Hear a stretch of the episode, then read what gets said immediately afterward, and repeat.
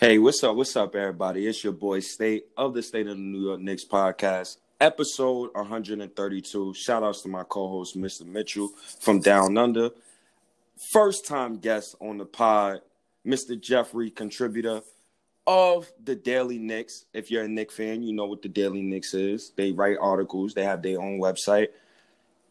Contributor at Playgrounder NBA, and also the podcast podcast host of Hoops Addicts Anonymous.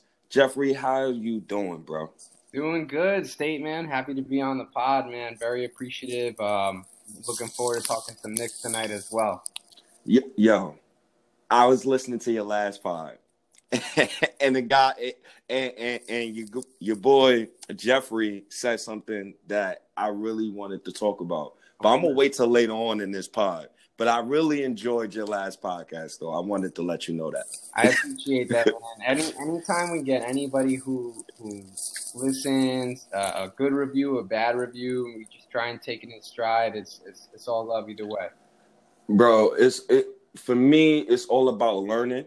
Um, since I do pods myself, like I try to listen to everybody and, and, and take a piece of everybody and, and try to put it into my own thing but it, it's just a learning exercise for me, man. I just enjoy the content. That just that's just for me personally. That's why I always wanted you to come on the show. I just needed the time and place, brother. absolutely, absolutely, man. I'm looking forward to it. So let's get right into it, man. Um, how the hell you get, became a Knick fan? And you know, what was the first Knick game you went to as as a child? Yeah, so it's it's really interesting. Like when I was younger, I feel like your fandoms, depending on how your teams are doing, mm-hmm. like they have a tendency to to switch in terms of the teams that you favor most. Like when I was really young, I was actually more of a diehard Giants fan than a Knicks fan. Like I was I was really Giants and Yankees up until you know, I, I started I started being a Knicks fan around 95, 96 but even then, like uh, you know, I I watch the teams, I watch the games. I love Starks, I love Ewing, I love Houston. But you know, since the the Knicks were actually doing well at that time, and the Giants were really bad, I feel like I, I supported the Giants so hard. But Wait, r- real quick, real yeah, yeah, quick. Of course, of course. Interesting. How old are you? I'm I'm 31. So I'm I'm 33. I just turned 33 in August. All right, all right, all right. So keep going. This is interesting because so, I, I, like hearing how you're a Giants fan and you're a Knicks fan. So keep going. So the interesting thing is, I feel like when I became a really die-hard Knicks fan, oddly enough, it was during the Isiah years. Like, I, I, I, it's so funny. I'm, so the last guy you were listening to the last pod, uh-huh. the last guy that we had on when we got offline, we started talking a little bit, and I told him like I was the dude in, at college parties, like in the corner watching Knick games while everyone's having fun, like drinking their ass off, and like everyone's like, "Yo, like, dude, what are you doing?" And I'm like, I'm like, "Oh, I'm watching the Knicks," and people are like, "Yeah, but they suck." And I'm like, "Well, I'm like Eddie Curry's kind of borderline having an All Star campaign," and like, I was like, "You don't really know, like, David Lee is like a top draft pick, and blah blah blah." And people are like, "Oh, like, okay." And um, and it's just so funny, man, because like those are the teams like Al Harrington, like like I I really fell in love with that team despite how dysfunctional and bad we were. But that's Oof. where I really developed a love for it. it you, you know what's crazy? How you brought up those Knick teams from the 2000s? Because we're gonna talk about that later. Because I, I, definitely want you to really talk about it. Um, I, when I went to college, I went to college in 2008. I went to SUNY Delhi State, mm-hmm. and the Knicks was they they was bad. He was pretty bad. So I used to talk about the Knicks too. And I will never forget when Isiah Thomas made the trade for Zach Zach Randolph. And he said, Now I got five guys in my starting five who can score 20 points. so, I'm, I'm, I'm, oh, God. So it, it's crazy how, how, how long you been a Knick fan and, and, and, just experienced all this heartbreak. Um, what what was the most heartbreak from that era that you that you experienced? Oh my god, man, that's a really great question. Whew. Um, You know what? I you mean from the Isiah years or just being like a like Just- like a Knicks fan in general? No, no, from from 2000 to 2010. Ooh, wow. Um. All right, you know what? Ah, this is this is like a off story, but it's it's not really like heartbreak, but it's just kind of like a um. Ah, you know what? Nah, that that's not really heartbreak though. Um. Nah, nah, tell it all, brother. We got time. I got time right, today. how about this? How about this? I've, I've actually never said this on a podcast before, but this is this is a true story. This is this is not heartbreak, but this is something that really happened. Um, so I went to before the Knicks traded for Al Harrington. Mhm. Um, I went to a game and with my boy Dave, who who is a huge Knicks fan as well. Um, and we Al Harrington was on the Warriors, and it's literally like I don't know if it's like half a year or a year before we before we got him, right? and the Mhm. Warriors literally put it on us. Like we had no shot of winning that night. I think it, the the final score was honestly like 120 to 90 something. And I was at the Garden for that game, right? Mhm. So I leave and me me and Dave are like, "You know what? Let's go to the the parking area and see if we could see some of the players leaving, you know, like let's see if we could talk to them or whatever." We ended up seeing Clyde, you know, get in his car and leave. That was cool. And then we saw the Warriors bus um, leaving, and we saw you know Baron Davis get on, and we saw some of those players leave, right? Mhm. So out of nowhere, after the bus leaves, Al Harrington, he comes out, and you know everyone knows Al Harrington's from Jersey, so he has people around here, and he comes out and he he leaves the stadium not on the bus with the Warriors, but with about four or five other people, and he mm-hmm. literally walks with his crew right by me and my friend Dave. And my my friend Dave yells at him and goes, he goes, Al, hey Al. And out of nowhere he turns around and he goes, he goes, Don't let Nelly play you six man. Come to New York. You could be a star. And he literally shook his head and vanished off into the night. Like he was like, okay, like he nodded his head, like, all right, okay. And it's just so funny, man, because literally he got traded to us uh, later and he became a Knick. And it was just so funny that that happened. Um, but yeah, that that's not heartbreak, but that's it's funny that you said that. That's the first story that popped in my mind. It- it- Um, it- yo, those teams was crazy, man. Yeah. Those teams was crazy. Matter of fact, let's let let's get it right into that. Since you brought that up, that's what that was a part of your era. You yeah, becoming a diehard Knicks fan.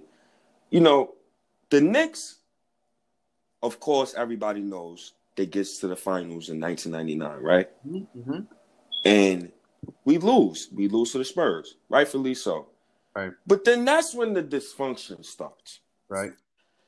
Because on September 20th, 2000, we trade Patrick Ewing. And we trade Patrick Ewing along with Chris Dudley and a pick for 33 year old Glen Rice and picks that became Jamaal Tinsley and Kareem Rush.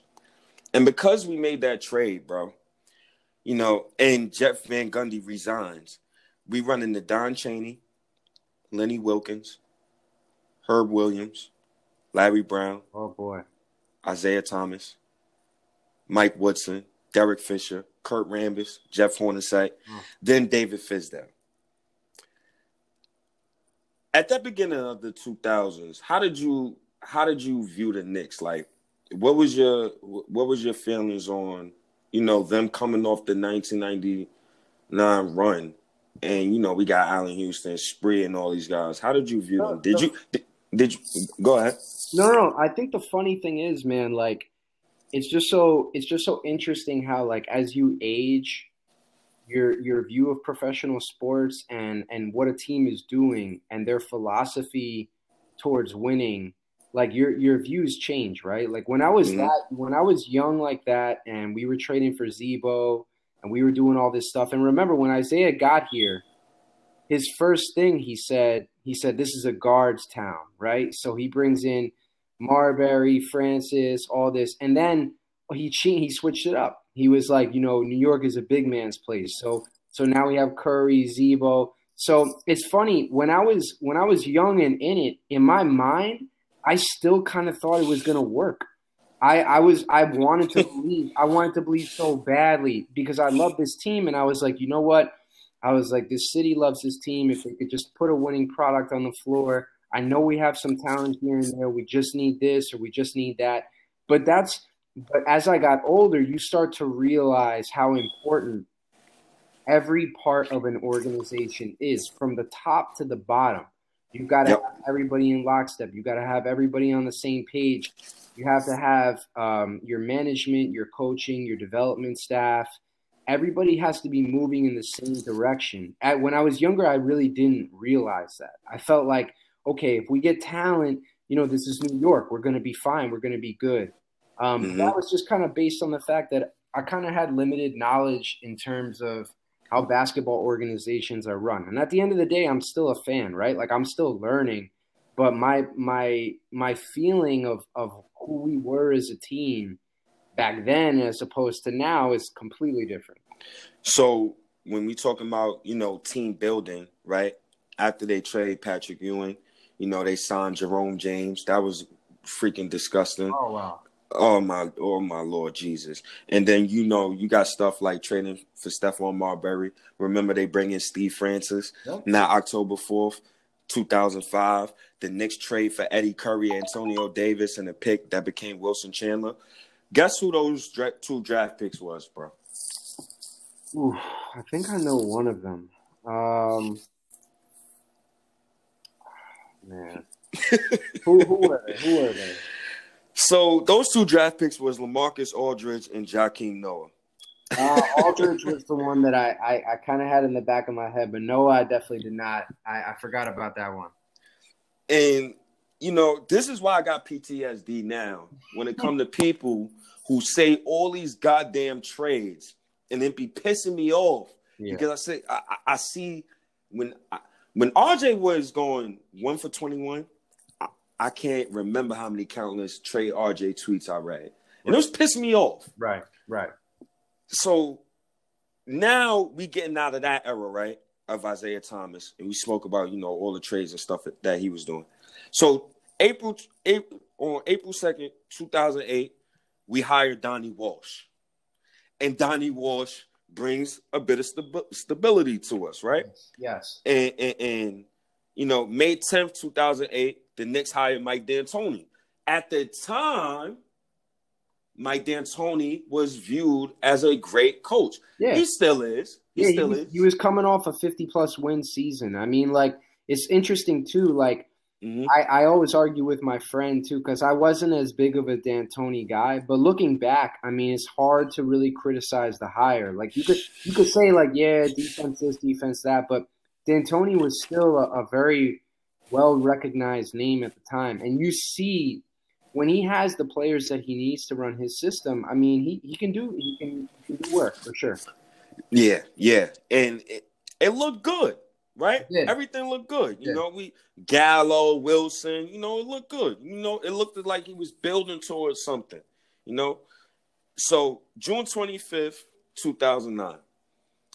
What happens? Doomsday happens. Steph Curry goes seventh. We get George Hill. Oh my God. Jordan Hill. Oh. oh God. And you know why that happened, bro? Why?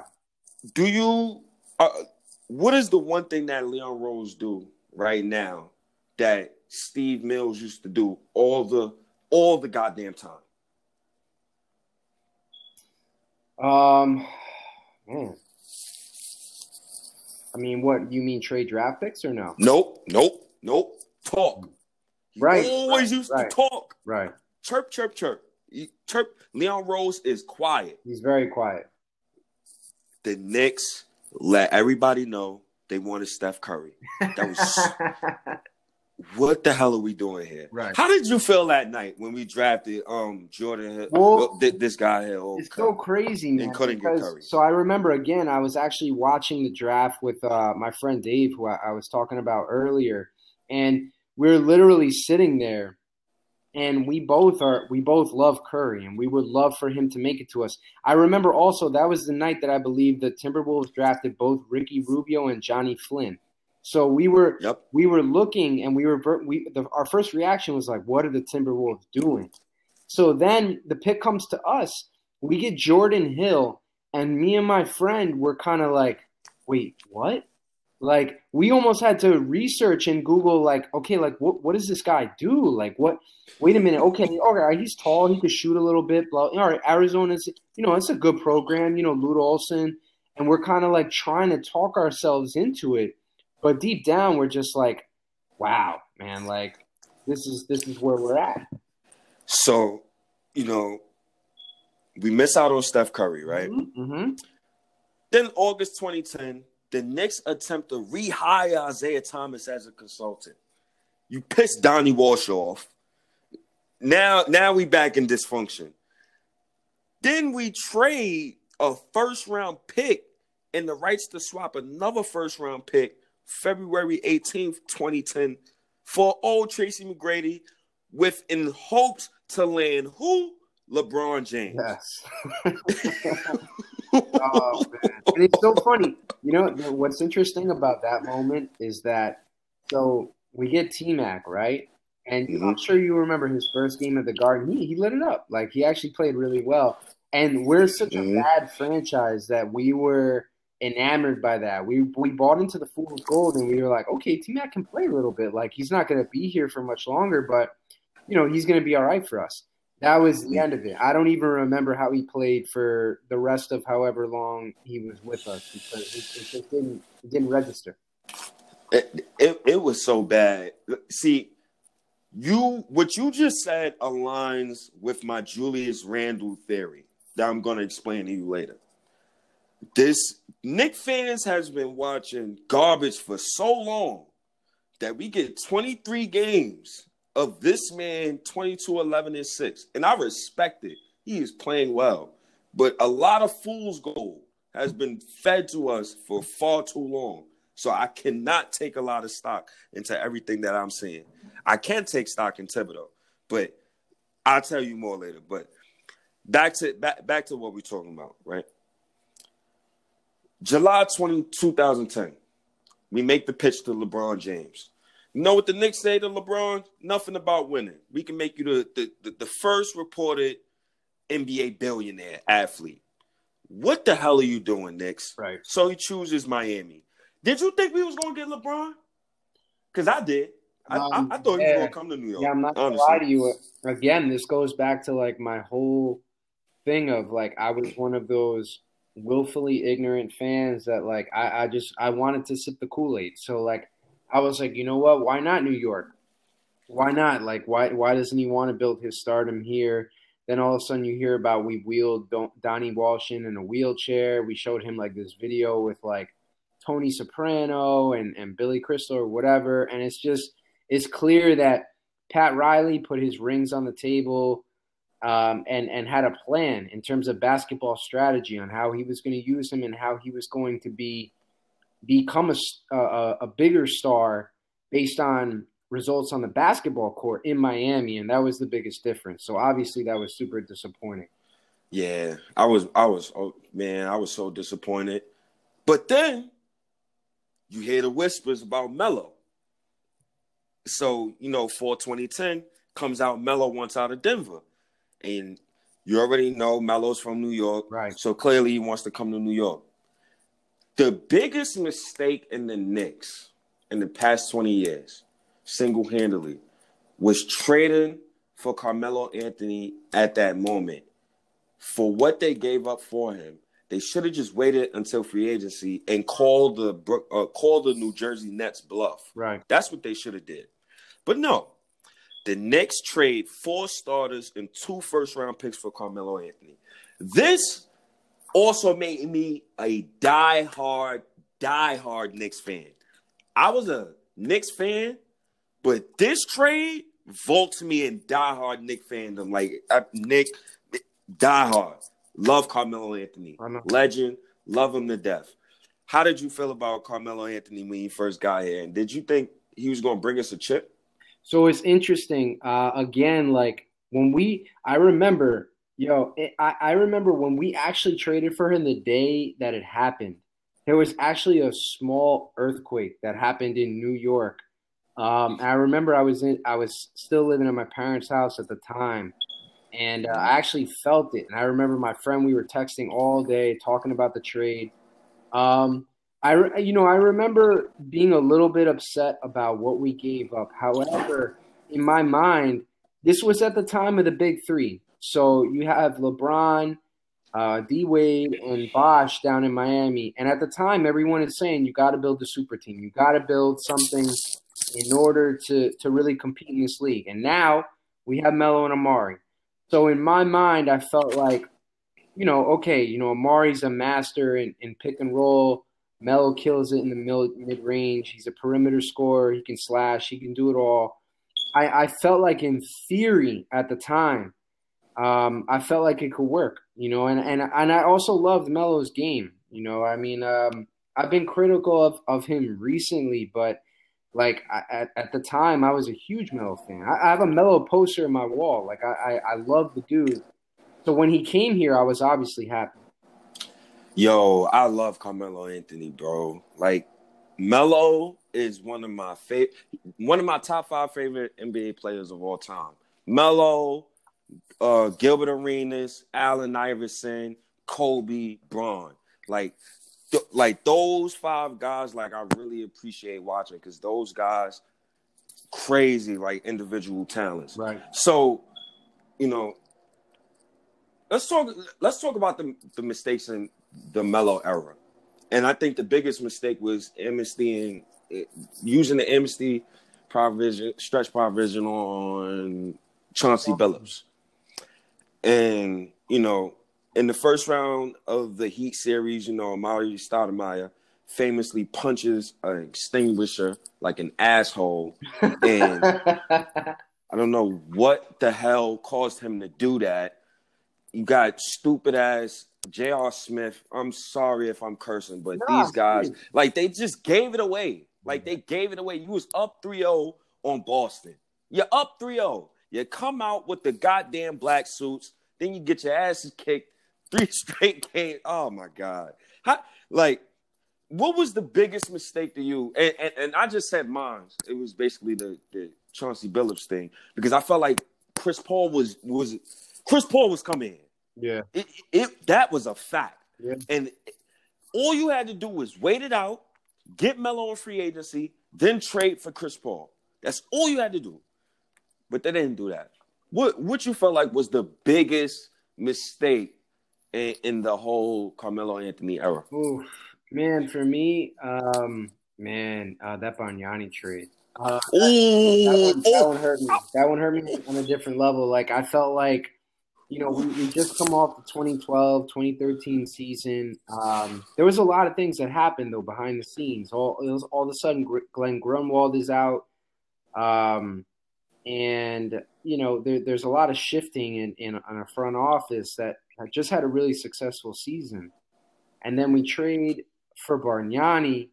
Um, oh boy, we, we, include, we include Novak and a, and a pick, and and it just really kind of turned from there. Um, and I always felt, you know, and again, like I, like you, I'm a huge, huge Melo fan, and I used to argue with with friends, honestly, to the death um, about why he got screwed in New York and why he didn't have the career that he should have had.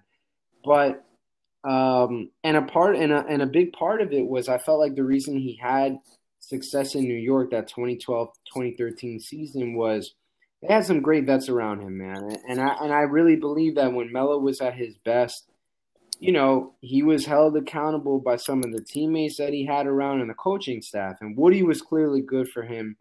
Jason Kidd was clearly good for him. Rasheed Wallace was clearly good for him, even though he didn't play that much. Kurt Thomas, I could go, you know, down the line. But that next season, none of those guys were there. Um, mm-hmm. It was a very, very different story for the Knicks and Melo as well. And and unfortunately, we could never really capture that magic again. We could never really get the right pieces around him at that point um, to to a to a point where it led to winning. And you know, and we getting right to where we at right now because now we in the we in the midst of the Phil Jackson era. And if you're a Knick fan, you hate Phil Jackson, and I don't blame you. Right. because because this man traded. Yo, I will never forget, bro. I was sitting in my mother's house. What Tyson? No, not even the Tyson trade with with Phil Jackson. Right. Remember his interview when he traded Carmelo publicly? Yeah, that was rough. That was rough. I That was. Yo, I said, what the hell is going But- on with but- Phil Jackson? But stay even before that, it's so funny because this never gets brought up with Phil and and because here's the thing, and even I've had to I've had to scale back a little bit on Phil just because there was some stuff with KP that he might have been right on. And like at the end of the day, Phil Jackson is a basketball mind and as a coach, right? Keyword there, coach, unquestioned. Like great guy. Mhm. He obviously had talent, no no question. But but the guys that were the biggest features in his team, meaning Jordan and Kobe, they swear by him. Shaq too. But here's the thing: as an executive, I honestly found his methods, you know, borderline unprofessional at times. Because I don't know if you remember this, because a lot of people, when I bring this up, people are like, "Oh yeah, that happened. I forgot about that." He he started a weekly um, series with a with a writer that he was very familiar with, Charlie Casterly, who wrote a lot of books about him with the Bulls and stuff like that. And he called it the Phil Files, right? So he did this thing where he wrote about the Phil Files, and Phil publicly outed players that were on the team. He literally disclosed personal information that he had, uh, personal conversations with Iman Shumpert and J.R. Smith. He literally talked about he called J.R. Smith into his office. Oh, J.R., I don't like the way you're playing. Your effort don't you, you know doesn't look that great. And and J.R. told him I'm going through some issues with you know my lady, blah blah blah.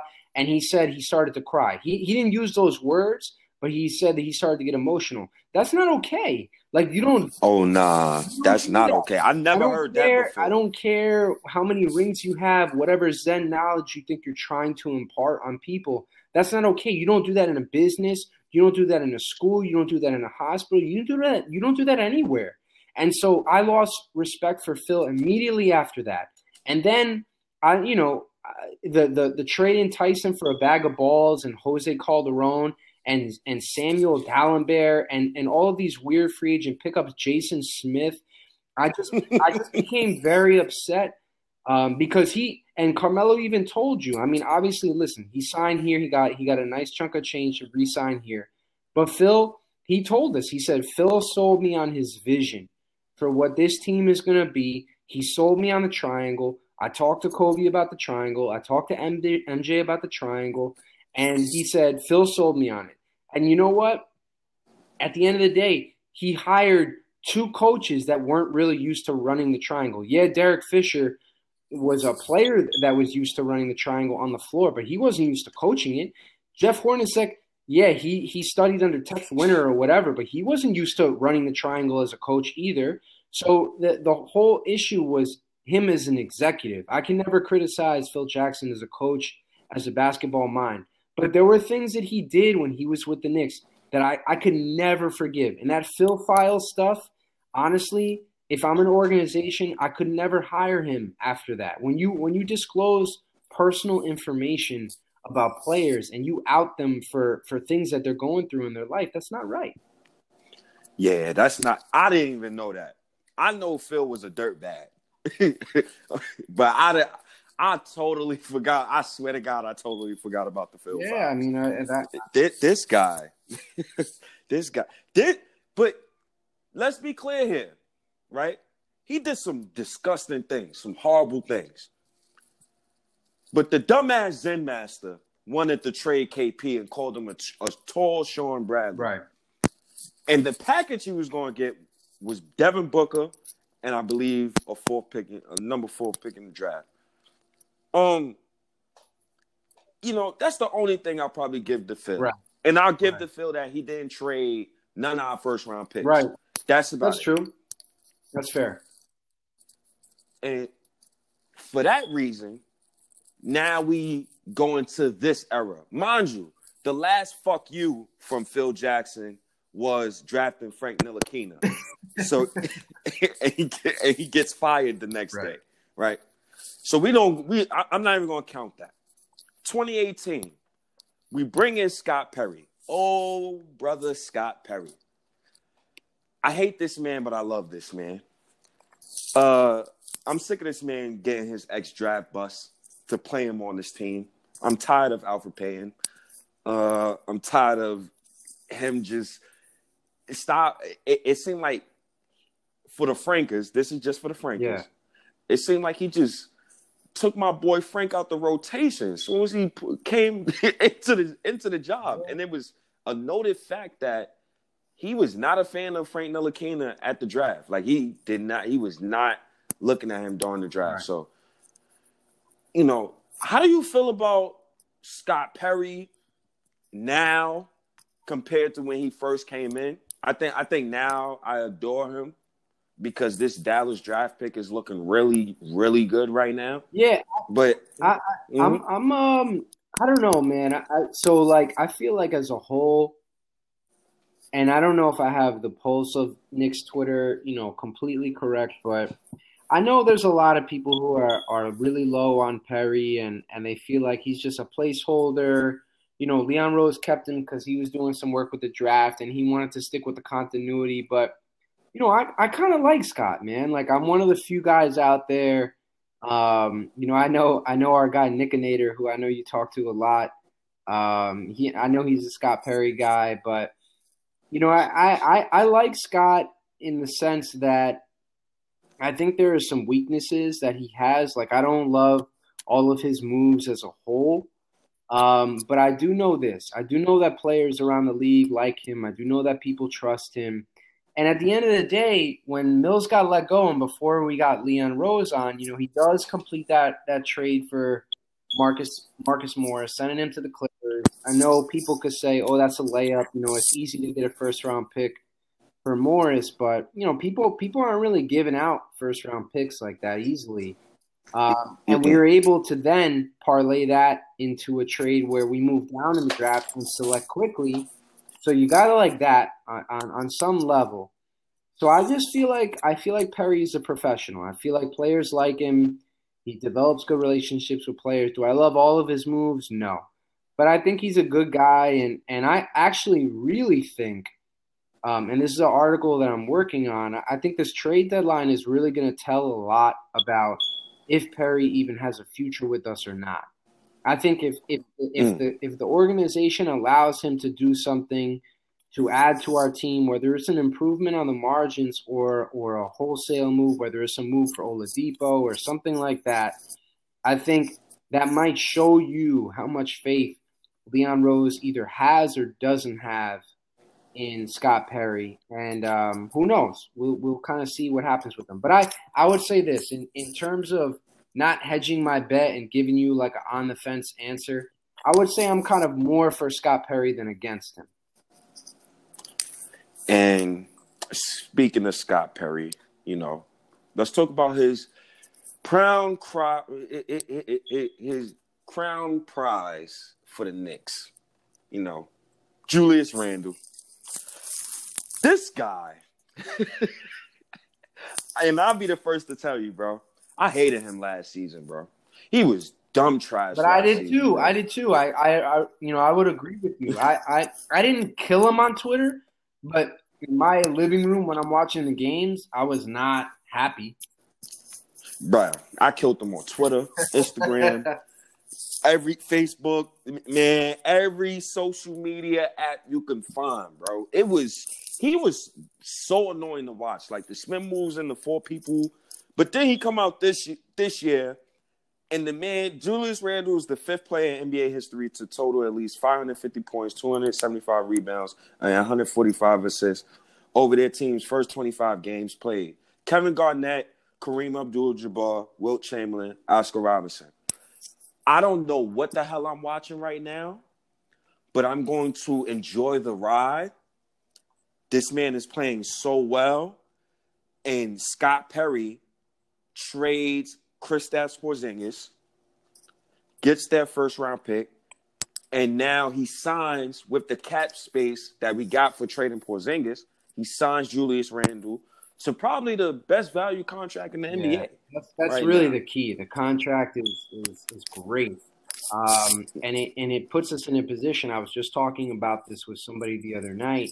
You know, sometimes if you sign someone like that on a two year deal, you know, we would be this year. We would be forced in a position where we would have to say, okay, are we going to re-sign him or do we have to trade him because he's playing really well? We have to make a decision because we'll lose him for nothing if we don't. But we don't have to do that because we have a team option. We can kind of punt on that decision if we want to say, hey, you know, is this just Julius Randle in a contract year or is this what he's going to be like for the next four or five years of his career? So, you know, to your point, Perry made a good decision on that. The length of the contract, the money was not that bad. And, you know, Randle is one of those guys that's in conversation for most improved player of the year, borderline all star, depending on who you think is going to make that team. So that's another feather in his cap for sure. And, you know, the man is having an all star season, as you say. You know, players in NBA history that average 22 points, 11 rebounds, plus five assists, 39% plus from from three. Nikola Jokic and Julius Randle. Right. Um, we we got to give this man his credit. He's playing well. He's playing within the offense. He's not playing stupid like last season. Um, he's not being a Tasmanian devil. Uh, I like what I'm watching from him. But here's what I don't like. I don't like Obi Toppin getting cups of coffee for six minutes every That's game. Very... What it what it feels like. Do what do you? I, I, need to know your take on that situation. Like right now that I, I brought it up, I, I, need to know. Yeah, because it it annoys me a lot. It's, it's a tough one, man. And I'll say this as a guy that I took a little heat. Um, I was a big Obi Toppin guy prior to the draft, so you know a lot of people said that he couldn't play outside of a system in Dayton. Um, he's a big pick and roll guy as a as a as a, a uh, small ball five, and if you don't have him in that situation, he's going to struggle. And I'm going to be honest, thus far he has struggled because he's not in that situation. They're playing him at the four for most of the time, um, and he's also when he's getting minutes, they're short minutes. So he's either got to contribute right away or he's getting pulled. So the thing the thing I would say about Obi is this. I've seen enough from an effort standpoint um, and a willingness to defend to to know that I'm not talking about his ceiling, but this guy this guy to me is clearly an NBA player. I've seen him a lot of people killed him on his defense. It's not good. I'm not going to sit here and say that it's great. But He's mm-hmm. clearly paying attention in practice, and he's clearly doing what Thibs wants him to do. When you hear Thibs talk in the press conferences, you know he's not, and he's never going to kill a player, right? But he'll he'll say some coach speak if the guy is really not playing that well. And he's like, well, he's still developing in that area. Thibs is flat out saying, no, I actually think Obi is playing good when he's out there. He's doing what we want him to do. The problem is, is that he's doing what Thibs wants him to do on defense. But on offense, there's no one really setting him up because he's a really good pick and roll guy, and they're not having him really. When he rolls off the pick and roll, no one's hitting him on a pass. And no one's really looking for him when he cuts on the baseline and stuff like that. You see when D Rose came in last night, he hit he hit Obi off the pick and roll really nicely, and Obi hit hit the jam, and it was M one. So I I really like Obi, and I just hope that they continue to put him in situations where he can succeed. So so you know, I want you to watch this. When you get off this pod, every Knick game from now on, I want you to specifically watch for this. Just for yep. me. From me to you. I want you to watch how many times Obi touches the ball when he's when he's in the game for the first five minutes when he's in the game. I've counted games. I've watched. No, I've watched games where Kevin Knox will be standing at the three Ain't does not touch the ball for at least one time for at least five right. minutes. I watch games where Obi has he's running hard down the court. Nobody's finding the right. trailer. Nobody. Right. And I attribute this to I'm not gonna get on IQ because he's my rookie. Okay. So I know his playmaking skills is not gonna be it's not gonna be ready yet. It's not a microwave. We're gonna have to take time with him. But as far as Austin Rivers is concerned, he's not a playmaker. He needs to be benched. Thibs, rightfully so. Derrick Rose, love the guy. Finally, somebody passes Obi the ball. But I, I need better guard play and I need more minutes from Obi. So does that going right back to Randle, does that make you want to trade Randle? Like, do you have do you see any scenario where you're comfortable trading Randle. Wow. And in the in, in the in the theory of in the mindset of yeah, I want to I want to get Obi Toppin minutes. Like I want to so get. Here's, here's you know, an interesting thing, and then this is also goes back to a conversation that I was having when we were on the last pod. Like, I don't know. People might think I'm wrong on this, but it really depends on who you truly believe in. Because if you believe that Obi Toppin is your eventual stretch four, small ball five of the future, right? That's what you drafted him to be.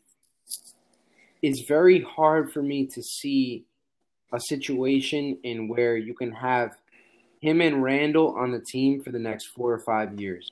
So if you truly believe in Obi, honestly, to me, I think you would have to very strongly consider trading Randle. And I like Randle. And and Randle's Randle's effect is more than just what's on the stat sheet.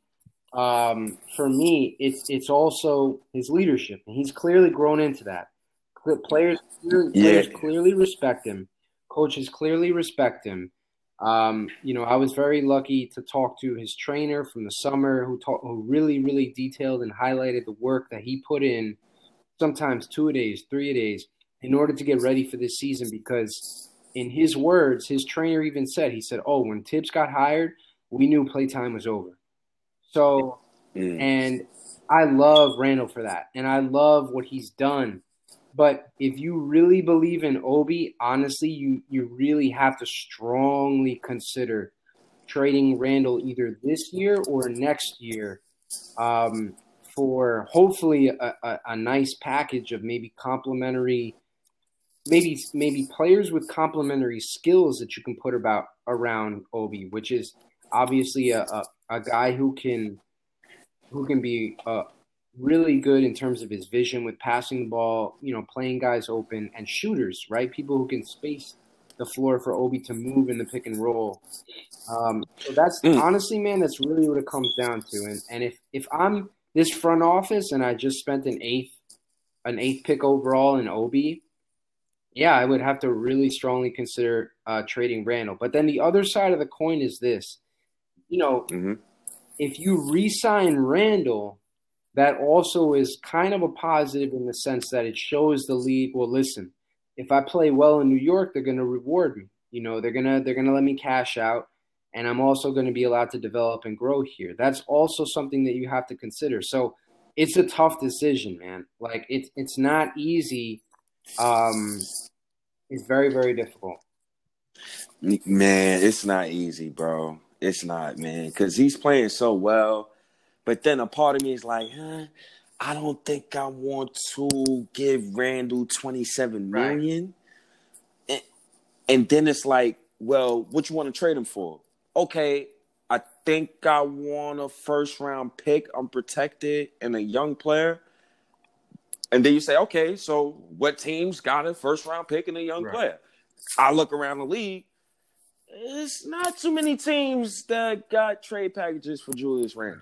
Um, maybe the Hornets, maybe the Timberwolves. Uh, so I, for me right now, I'm not really interested in trading Randle right now. I want to go into the summer. I want to see what this Dallas pick is looking like, and then I I, I want to go from I think. That's, I think that's the right way to do it. Honestly, like that's really the right way to go about it.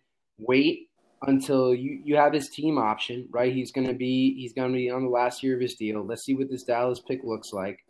Um, and also let's see what his play looks like next year because Julius Randle, he's not technically on a contract year, but let's see if he plays like this next year with whatever the team looks like next year, and then you can decide, okay, this is the real deal, and then you may have to look at Toppin differently at that point, depending on how he plays, which I hate because I I really love Toppin coming out of the draft, but um, it's tough, man. These the you know this is a good problem for the Knicks to have in the sense that you have multiple players playing well, and you have to decide which one of them you're you're higher on and you want to build around.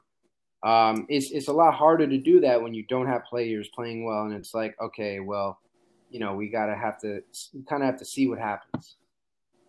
So, you know, we we talking about Obi Toppin, you know, getting off the Randle's Randle subject.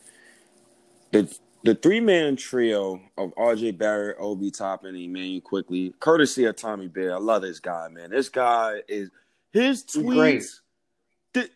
I don't. He pull a stat out of the hat. Be like, "Yo, what the fuck? Yeah. Like, wait, what the hell is going on here?" so, it, you know, you know, courtesy of him, you know, and this is a crazy stat to me because how the hell this is egregious to me. But the three man trio of R.J. Barrett, Obi Toppin, and Immanuel Quickley have spent a total of 19 minutes on the floor this season. 19 minutes. Oh my God, Thibodeau, what the hell, no, bro? That's fair. That's very fair so in those 19 minutes, the Knicks have scored 125.6 points per 100 possessions while allowing just 83.3 points per 100 possessions. God damn, Thibodeau, can you play the young boys more together? So, RJ Barrett, Obi Toppin, Immanuel Quickley.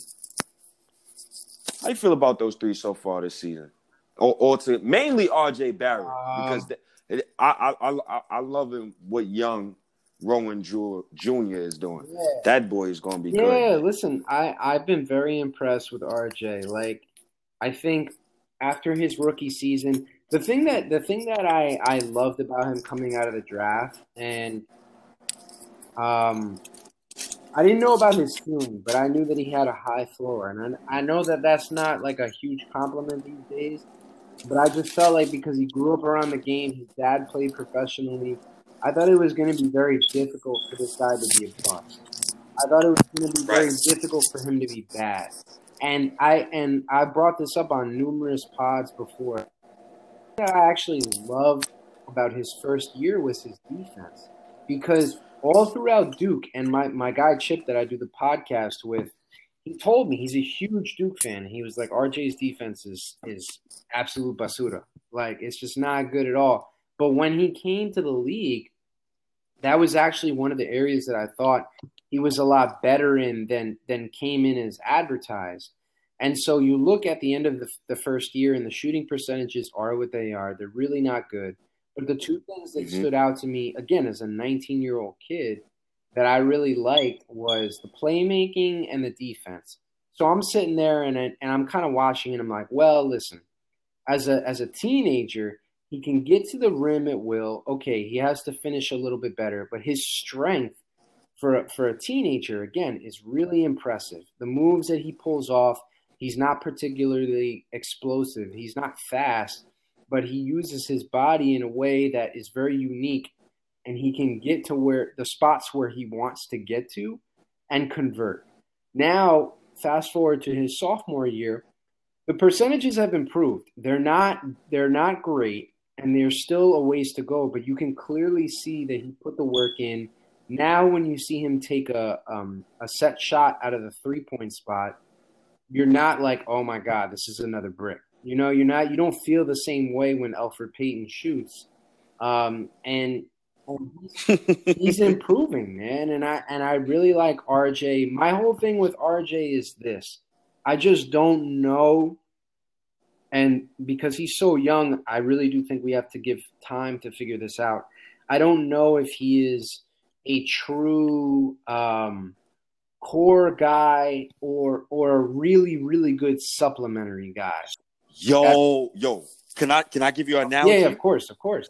Bro, boom. He's not the guy. He's the guy next to the guy. Right. For example, you know the Avengers, right? You know what? I, I'm I do, I do, but I still have to get in. My girlfriend knows it a lot better than I do, but I got to. So boom, so boom. He's Captain America, but he needs an Iron Man. Right. that that that's all. That's what I'm saying Right. here. Like, I don't know his ceiling or the the the type of player he can become. The defense, though, I'm glad you said No, that. it's true. Yo, bro, his defense has been spectacular he- this he season. has. He doesn't get the credit for it, but he he she should because he is he's like listen, you know, and and they talked about it even on the MSG production. Like, you know, listen, when he matched up against Kawhi Leonard, you know, Kawhi gave him some fits and he scored on him, but it wasn't easy. And RJ matched up with him that well, and he took the challenge on, and he's done that night in and night out. Like Thibodeau doesn't hide him. It's not like they don't they don't uh, purposely not put him on guys. Like when he gets Nope. switched on guys, he takes it. So I, I've been very impressed with him on that standpoint. Yo, his defense, it, I, I know he's rated the best defender on the team. And I know that he's attributing to a top five defense in the NBA right Yes. now, who ranks first in opponents' points, who ranks first in opponents' field goal Yep. percentage, who ranks first in opponent, opponents' three point percentage.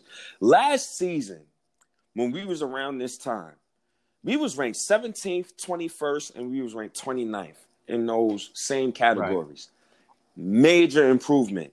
But yo, RJ Barrett, bro, I don't I, I don't know I don't know his ceiling. It's some nights where I look at him and I'm looking at Brandon Roy and I'm like, yo, this guy when he's making jump shots, he's reminding me of Brandon Roy. And this and it's just some nights he remind me of Shabazz Muhammad. It's Right. just- I, I I don't know. Like I really like this kid for Thibodeau. I'm so glad that he's having a chance to be coached by a guy like Thibodeau. Yeah. And right now, among the NBA sophomores, RJ Barrett is second in points scored. He's second in rebounds. He's second in assists, and he's second in free throws made. Yeah. Gotta love what this kid I doing. I think I even saw a stat. I don't know if you uh you, you just mentioned it, but they said something like him and Zion were tied for for total points scored in sophomores or something like that. I don't know. Um, I don't know if that's still accurate. If that was like a week ago, but like he's clearly putting in work, man. And I just feel like, you know, even if he's not a perennial All Star, this kid, this kid has he has something that leads to winning in his blood, in his DNA, and to me that matters. Even if he's not the smoothest scorer or the guy that's going to hit the three consistently, like there's a lot of guys that their game might look pretty. Um, and his game doesn't necessarily look pretty all the time, but I like what he brings to the court. Um, and I like that he wants to be here. And and I know that this this next thing doesn't really hit with all fans, but I just feel like if if you're gonna do this in New York, I do think you have to have a certain type of personality and a and a strength. Um, and I think RJ has that, man. Like I don't this city is not too big for him and the lights are not too bright for him. So I, I just feel like if we if we bide our time with him, we continue to work with him, he's gonna reward us. it's crazy how we was sitting, we was all sitting in our houses as Knick fans, respectively, res- respectfully, and we was all tanking for Zion. Right. And I remember when Zion said, "Hey, yo, RJ, you want to go to the Knicks?" RJ said, "Hell yeah, if they draft Yeah. me." So we come in full circle, and now RJ Barrett is on the Knicks, and he's playing great, man. He's playing great. People are starting to take notice. I'm starting to see positive tweets about him. Finally, because last year it was difficult. It was difficult for all of us, but a part of that is attributed to our 25th overall pick, Immanuel Mhm. Quickley. Um, I really like this kid, Oh, yeah. man. I'm really, I'm really enjoying what he's doing, and for example, in 193 minutes. Julius Randle has logged minutes alongside Immanuel Quickley. The Knicks' offensive rating is 115.3. Their defensive rating is 105.5. And their net rating is a plus 9.9. And 100 in 672 minutes, Julius Randle has logged alongside Alfred Payton. Offensive rating is 105.3 mm-hmm. and the defensive rating is 10 is 109 and the net rating is a minus 3.7. Yeah. How do you feel about Quickley? And give me do you have a comp for him? Cuz I've I've heard many comps. I've heard Lou Williams.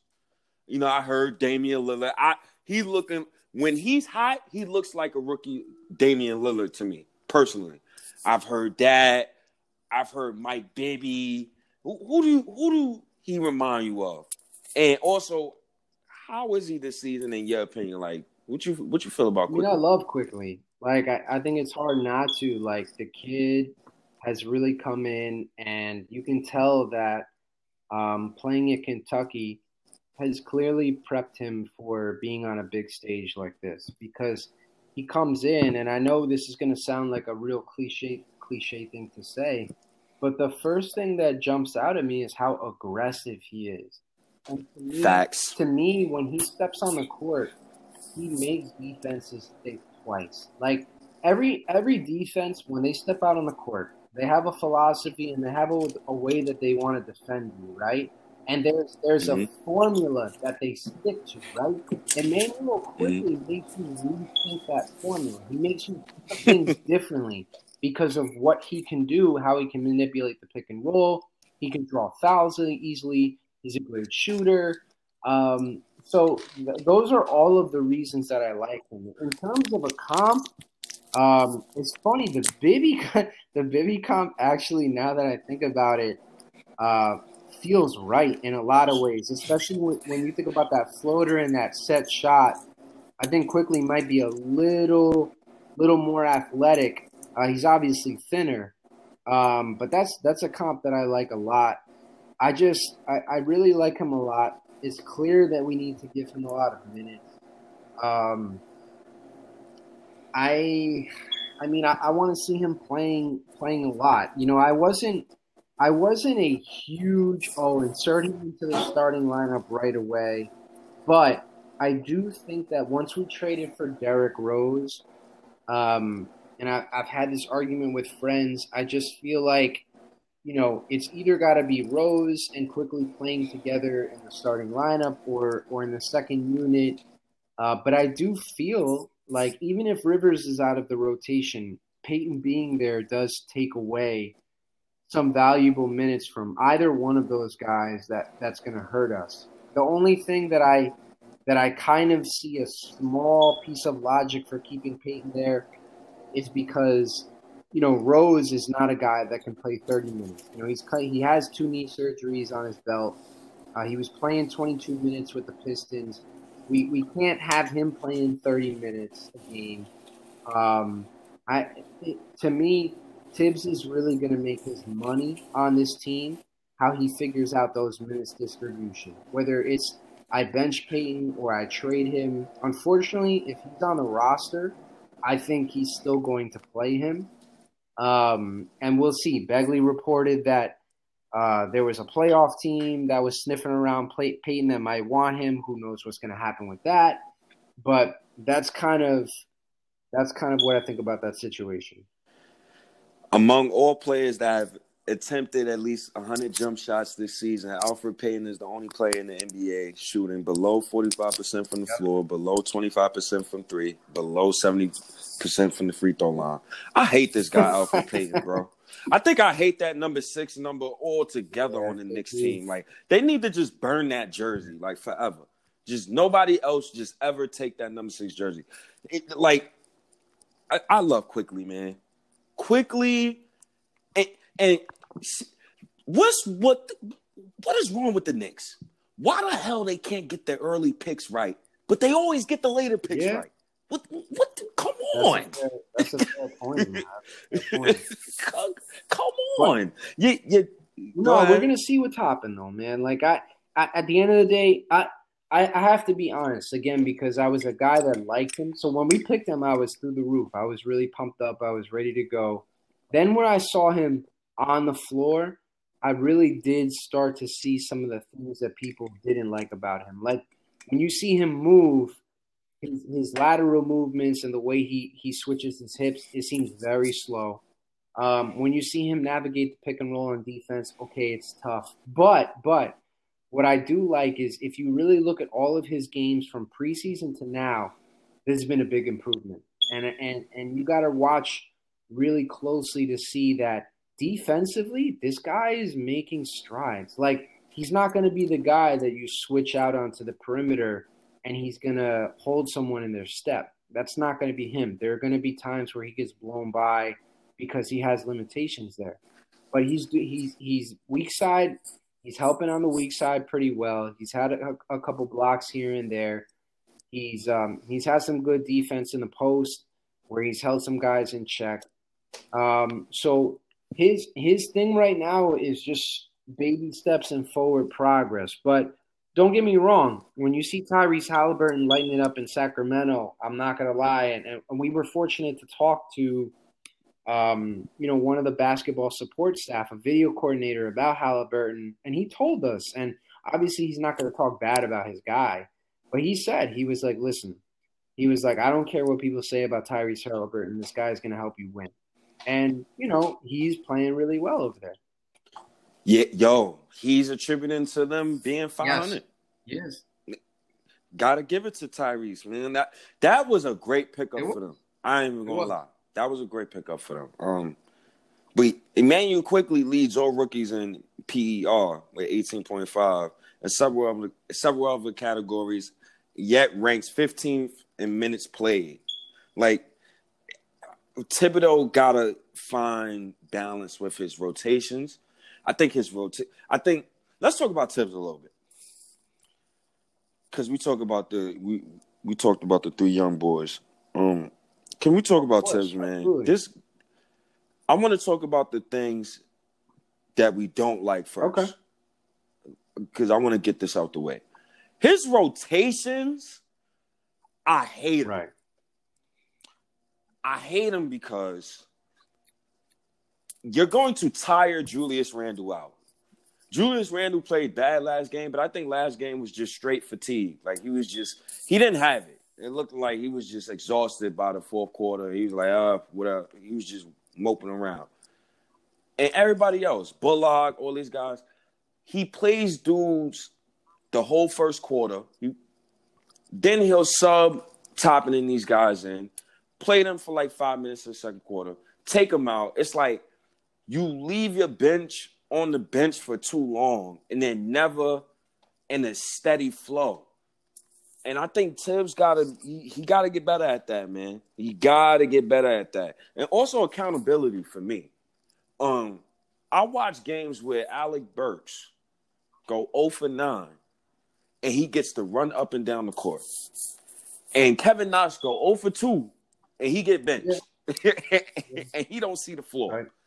So, so those two things is the only things that really bother me besides the Obi Toppin minutes, but besides though, besides that, I, I, think I'm good. What about you? Yeah, I, I'm on. I'm somewhat on the same page. I think for me, the biggest thing with Thibs is this: like when we hired him, the big talk around him was that, oh, you know, he's attended some conferences. Leon Rose knows him well, and it's going to put people around him to challenge him.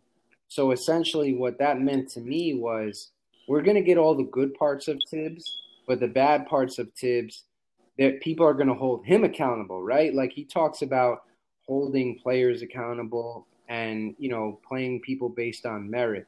But in my mind, when when Leon Rose put this front office and this coaching staff together, in my mind, I was kind of like, oh, okay, we added some more analytics based guys, we added some player development guys, but Mm-hmm. I, you know, I've been doing this article for Daily Knicks where I, I evaluate every 10 game interval and I look at the statistic trends and whatnot. And I will say this listen, the same way you feel, I love Thibs and I love the way that our guys are playing. There is a clear um, philosophy towards defense. Guys play hard.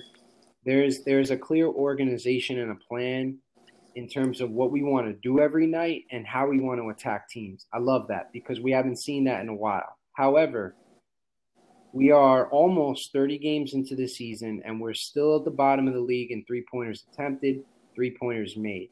Um, our offense, especially with the starting unit, and you saw that with Miami last night. Miami, mm-hmm. Miami took Mitchell Robinson in terms of offense out of the game completely. They sealed off the paint and they told us, okay, we're going to make you shoot jumpers to beat us. And for the beginning of the game, we didn't have anybody who could shoot.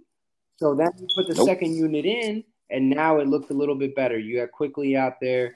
You know, you had Burks out there who caught fire. Obi on the pick and roll. Rose was having a great game.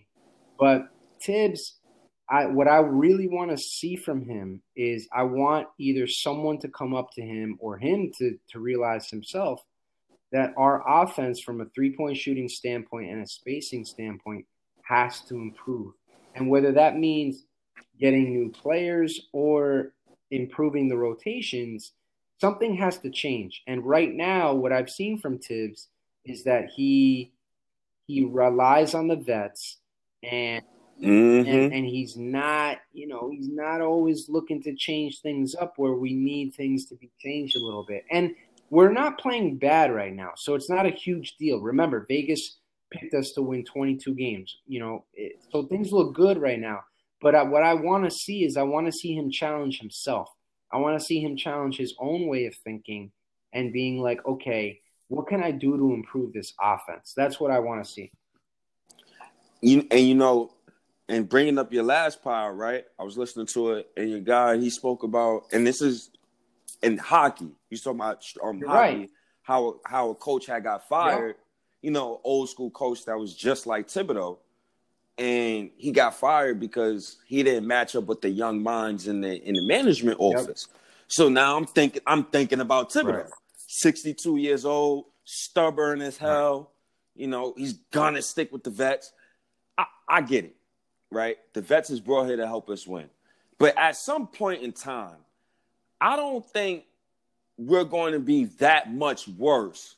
Just for me personally, I, I don't know how you feel about this, but I don't think we're going to be that much worse if we don't play Elfrid and Reggie Bullock and play Frank and Knox. And that's just me. Yeah. That's just me. But I don't see Mitch getting the ball. You know, I like the only let's be honest, bro. Who's the only people that throw Mitchell Robinson lobs? I only seen Kevin Knox and Frank Ntilikina. Randle, Randle's trying. I've seen it a couple times. It's rare. It's a rare occurrence. But I don't see I don't see like chemistry sometimes. Even with Alec Burks. I've seen Alec Burks some games. I'm like, yo, get James Harden, get this bootleg James Harden off the court, man.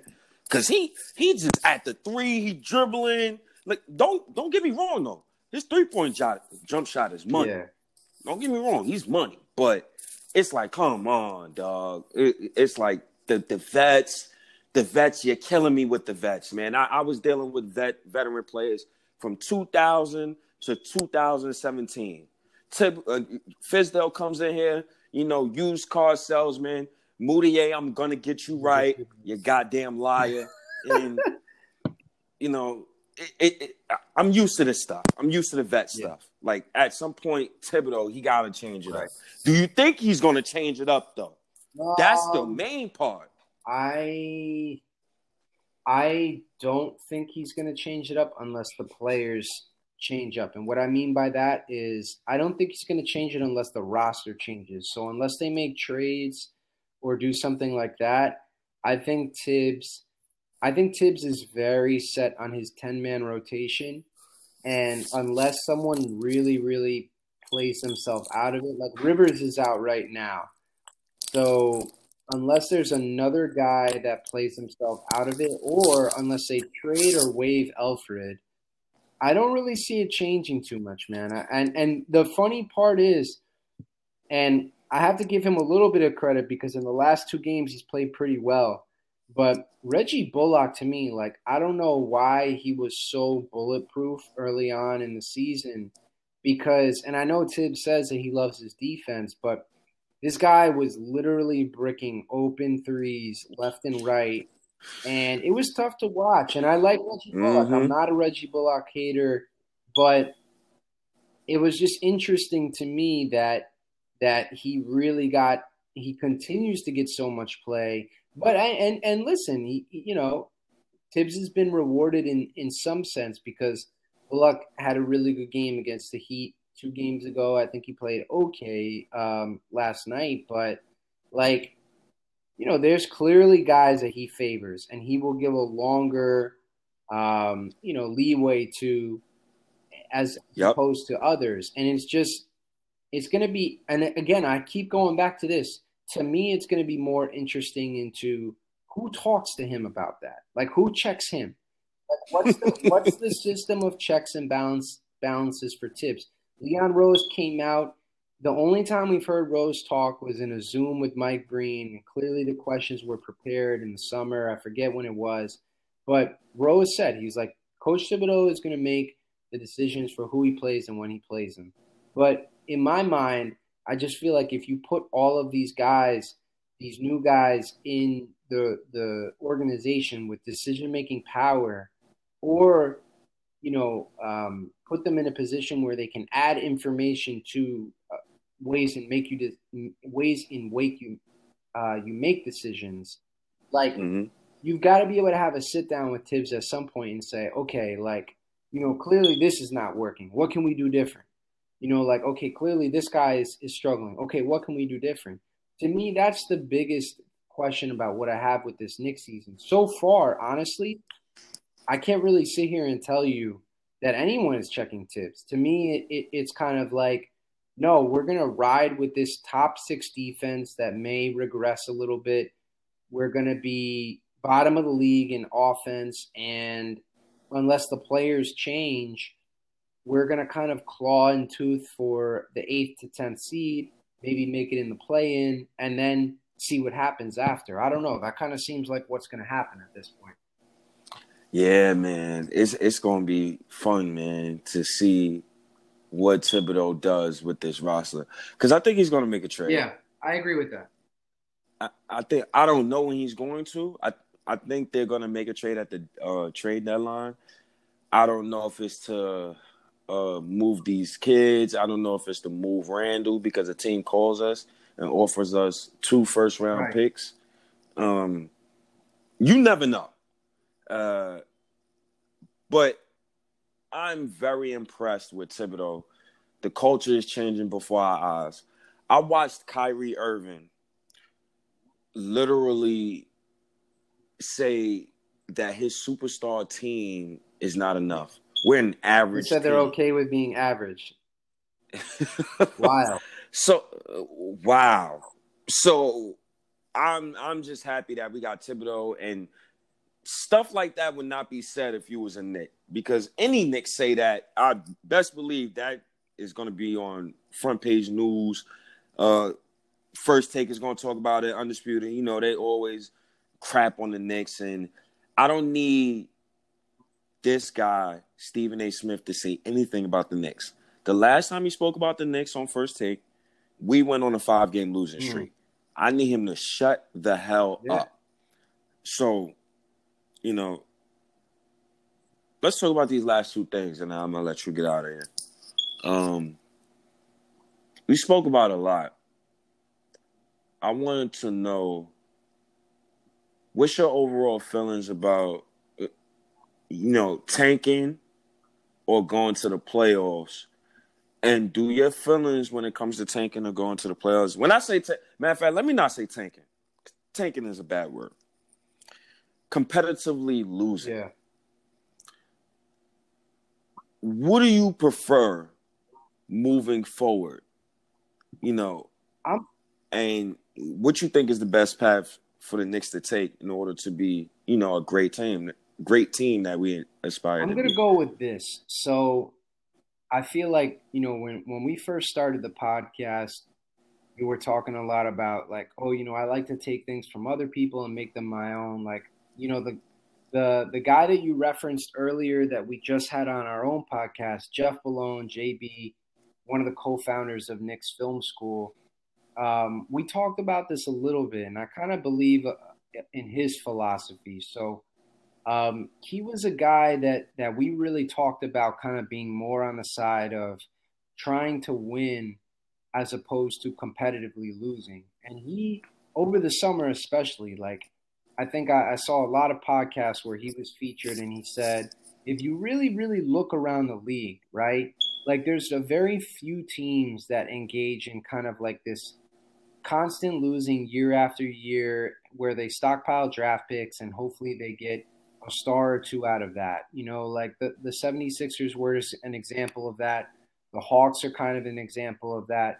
The Nets, to an extent, are an example of that. But you have a lot of other teams, whether it's Denver, Utah, that they really they try and be competitive, but they trust their scouting, right? So they're the teams that are going to get a, a, a Jokic in the later rounds. Um, or they're going to get a Donovan Mitchell, you know, when they pass, when other teams pass on them. So mm-hmm. I, I'm kind of uh, to the, and you know, this may be a fool's gold thing on my end, but I look at that Instagram post that that Derrick Rose had the other day. What did he say in the post? Right? He said, you know, a guy mm-hmm. in the league when I came in said, if you have a chance to play in the Mecca, take it. So he said, this is my second chance, and I'm going to make it count. I have I have to believe in my heart of hearts, even though New York, in terms of basketball, is not the place that it used to be in terms of respectability. I have to believe that people still believe that that when when New York is right and the Knicks are good, this is still one of the best places to play in all of the league. So my personal right. opinion is if we make this team competitive and and it doesn't necessarily mean that we have to be a fifth or a sixth seed, but we have to be a team that makes it hard for other teams to play against us. Um, that that players are going to want to come here, and I think that's the way to do it. Unfortunately, the 2021 free agent class is not great. Um, but Tough, but I bro. believe, but I believe that you know Leon with his connections, whether it's through trade or whatever, I, I personally like being competitive while still controlling our our draft picks, not trading them away, but trusting our scouting staff. Remember, that's the other thing. A lot of people lauded and said that we did a good job of bringing in certain um, you know, scouting staff, whether it was TJ Zanin, I think Frank Zanin, um, you know, Walt Perrin. There was a lot of people that we brought in that people said, oh, wow, this guy has a really good track record, really good history. So my thing is, if they did, you know, a good job at other organizations where they didn't necessarily have a top five pick, a top eight pick, but they did a good job of bringing talent to those teams, why can't they do it here? So I feel like I would rather be competitive and control our draft picks and make picks wherever they land and then work from that point. But we already have, when these kids come in, a set way of doing things that makes sense and leads to wins. I feel like that's going to be better than the other route, but that's just kind of the way I see it. You know, you're right. And you know, another thing, I believe in karma. I believe that the NBA gods will bless you if you play to right. win and always play yeah. to win. Look at the Hornets. Right. Last season, they was playing to win. They wasn't actively tanking on right. purpose. That's true. You know, they put out they put out good prospects on the floor. You know, Miles Bridges, all those guys, Terry Rozier. You know, that's a respectable team right now. And a lot of people clown them for signing Rozier, including I listen, I didn't I didn't love that either. The dude played his ass off and he shot better from three than a lot of people thought. He's continuing mm-hmm. to play well. So that's a team that looks good right now. Mm-hmm. And you know, Adam Silver, you know Adam Silver, he loves his small markets. You know, he see a small market that's last in attendance. You know they might get the first pick. so, so you, you know, Adam Silver probably licking his chops right now, looking at the Detroit Pistons or the Washington Wizards. Like, yeah, I hope you keep losing because I'm gonna throw you yes. cage. So, I I believe that the NBA gods will bless you if you always play to win. New Orleans was playing to win; they got blessed with yeah. Zion, even though the Lakers they got gifted that fourth pick, but whatever. And if we just play to win and we win 32 games, I'll be all right. If we move up, which hasn't happened in 30 years plus, then hey, I guess we moved up because we played the game the right way. But Dallas is right now, and this is a game that I'm currently watching. They're down to the Atlanta Hawks. So hopefully, Dallas gives us a top Oh, five be pick. beautiful. The final question: What is the dream? And we, and, and you know, we just finished talking about, you know, do you want to tank or do you want to make the playoffs? But obviously, you want to make the playoffs because you want to continue this goodwill going. And I really, I, I really would like to know this. Um, as far as the Knicks roster is concerned, and as far as you in the future of this, you know, future, as far as your opinions in the future of this organization, I gotta know. Um, in two to three years from now, do you still think Thibodeau will be our coach? Um, so wow, that's just, that's so interesting that you asked me that because I personally think, and I kind of touched on this a little bit on my last pod, but I didn't really go into the depth that I wanted to go into it. So my personal feeling, and I know there's there's probably people that think that um, I might be a little off on this. I think Thibodeau has a cap on what he can really do for us as a franchise. I think Thibodeau is going to bring us back to respectability.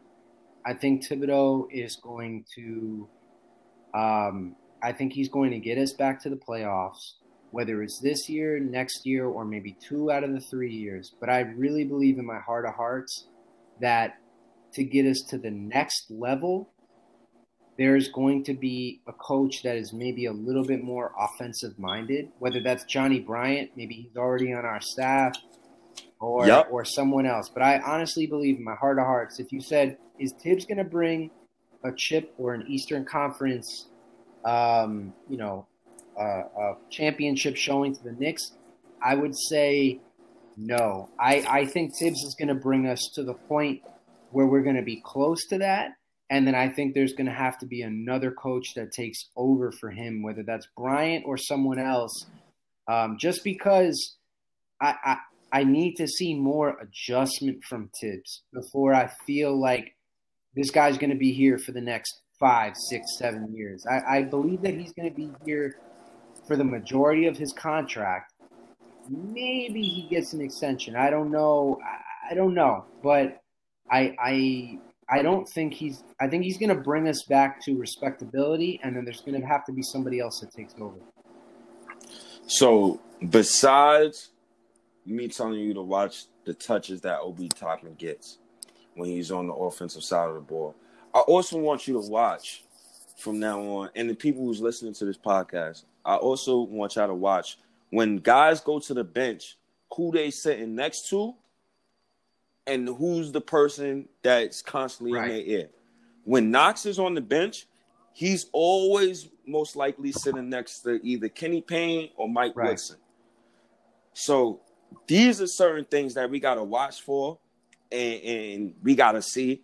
I also think that Johnny Bryant is the next. Knicks Yeah, I head agree with that, dude. I really, really agree with that. And I think that was a smart plan by Leon. Rose. Smart plan.